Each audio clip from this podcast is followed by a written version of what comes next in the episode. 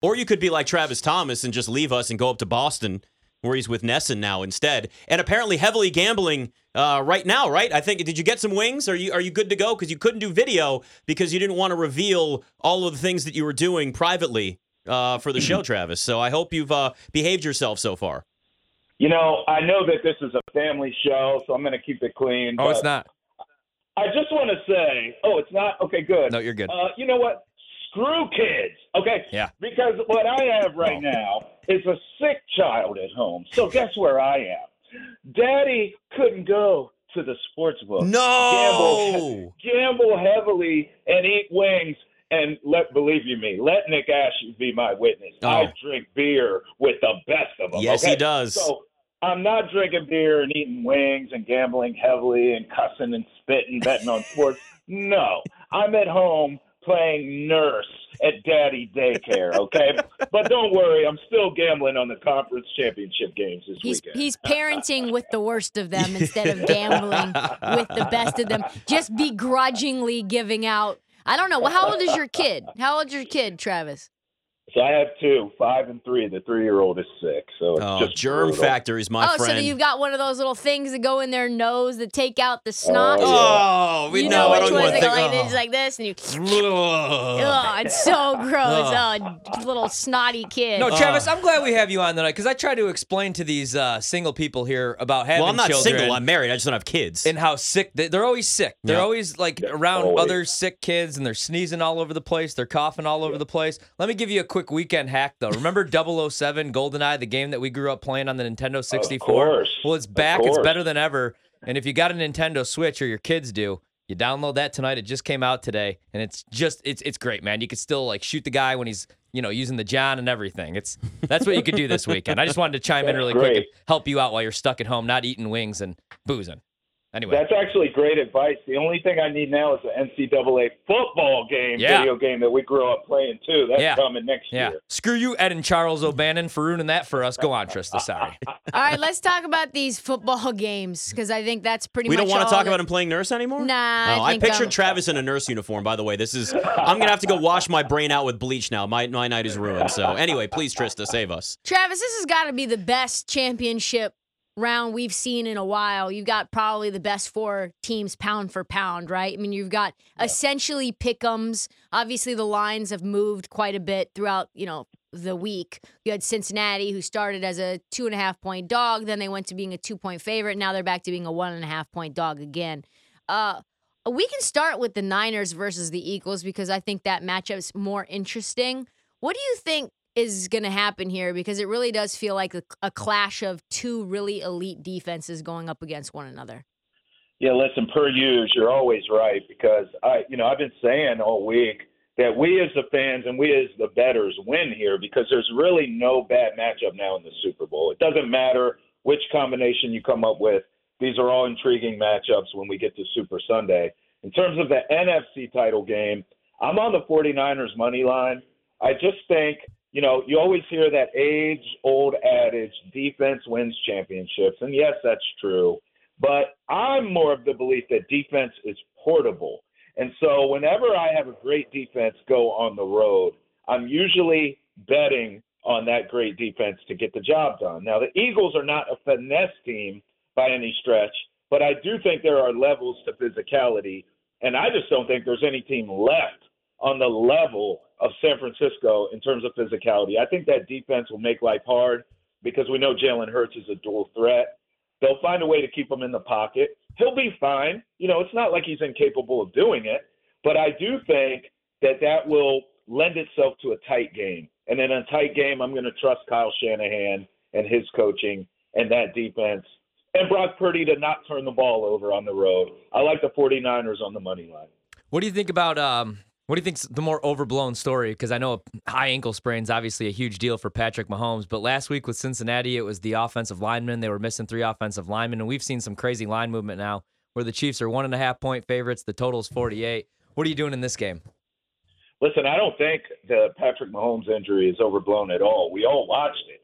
I understand in the days since, you know, we see the practice video, we're studying the press conference. How's he walking? How's that gait look? Is he is he limping? Oh, he looks healthy. Oh, he's fine. BS. We all saw it. The guy couldn't put any weight on it. He's hobbling around. I mean, he finished the game. He was gutsy. He cussed out the coaches to even stay in the damn game. Hmm. Uh, so, you know, I respect him and he's tough, but I'm not going to sit here and act like Patrick Mahomes is 100%. I don't believe that for a second. In fact, I am on the Chiefs money line here as well at home. But the only reason is because I think Mahomes can be a traditional pocket passer. I think there's a notion out there that he has to run around and and I get it. It's Mahomes magic, right? He runs around, he waits till the last second and throws the ball, no look passes and shovel passes and behind his back and all that nonsense. That's what makes him special. But if you're telling me he's at home, his defense is playing well, they're not great, but they're playing well. He has a stable of running backs that, by the way, versatile backs. McKinnon can do it all. Pacheco's a monster. I mean, I, I just think Mahomes can sit back there, take his time, and pick apart the Bengals defense. And that's exactly what's going to happen. This will be a tight game. Burrow's awesome. I'm not taking anything away from the Bengals. But all this, you know, Burrowhead Stadium and all this Yeah. nonsense, and oh, he's oh, you know, he's three and zero against Mahomes. Hey, you better relax with all that because I think Mahomes and Reid at home. I'm taking them on the money line to handle their business and win this game. You know, Travis, I'm not I'm not going to let you get away with what you just did. Picking the 49ers as a 49ers fan, just not putting that out there that you're also a little biased in this, just a little bit. Like, hold on a second here. I l- listen, I love Brock Purdy. I love the story. I love that 49ers defense. I'm very concerned about San Francisco's secondary up against the weapons that the Eagles have in that pass game. Like I'm all over a bunch of receiver props in that. AJ Brown over receiving yards. I know he's a little banged up, but he's so pissed off he wasn't getting touches last week targets. Uh, he's going to get the football this time around. Dallas Goedert touchdown. That that's my biggest concern with those 49ers is the fact as great as they are defensively, we know their weakness comes in the passing game, and that's something I think the Eagles can really exploit. Yeah, for sure. I mean, look, some of me thinks I'm looking at this almost like a heavyweight fight. I just think the Eagles will come out and take shots early, and why wouldn't you? That's the right game plan. If the 49ers can withstand that, which is exactly what I'm betting on, and they don't give up big plays early down the field, and they don't get down on the scorecards 10 nothing, 14 nothing. You know, that's where I worry about Purdy. If he's got to throw me back into a game, all bets are off, right? But mm-hmm. I just think they, because the back end of that defense is a soft spot, I believe they will withstand it. I think they come in prepared for that. And if they can do that, you have a tight game. All of a sudden, the 49ers can wear them down. Styles make fights. And you neutralize that drunk ass Philly fan base because if they jump up a couple scores at the Linc, it's over. Okay? They're going to win this game in a blowout. So I just think that I think the 49ers can withstand that early onslaught of energy and deep shots down the field. I'm curious, Travis. Why? And I and I hear you about Patrick Mahomes being able to succeed as a pocket passer. I agree. The game plan is going to obviously be different, and maybe this is why the number is what the number is. But if you look at what Joe Burrow has done against Kansas City over the last three matchups, over 300 yards passing, then you look at the passing yard props, and Joe Burrow, a healthy Joe Burrow, his mm-hmm. passing yard number is five yards less than Patrick Mahomes, 280 and a half and 285 and a half. Houseway, what do you make of that? yeah, I mean, I saw that and I still didn't pounce on it because I'm more on the running backs in this game from both sides. Some of it, I think, my theory is, you know, a light bulb has gone off in Zac Taylor's head that, hey, we're actually a pretty dangerous team when we're balanced offensively. I mean, my God, this is another topic for another time you guys have me on. But I think the Bengals would have a Super Bowl ring today if they ran Joe Mixon mm-hmm. in the G Damn Super Bowl.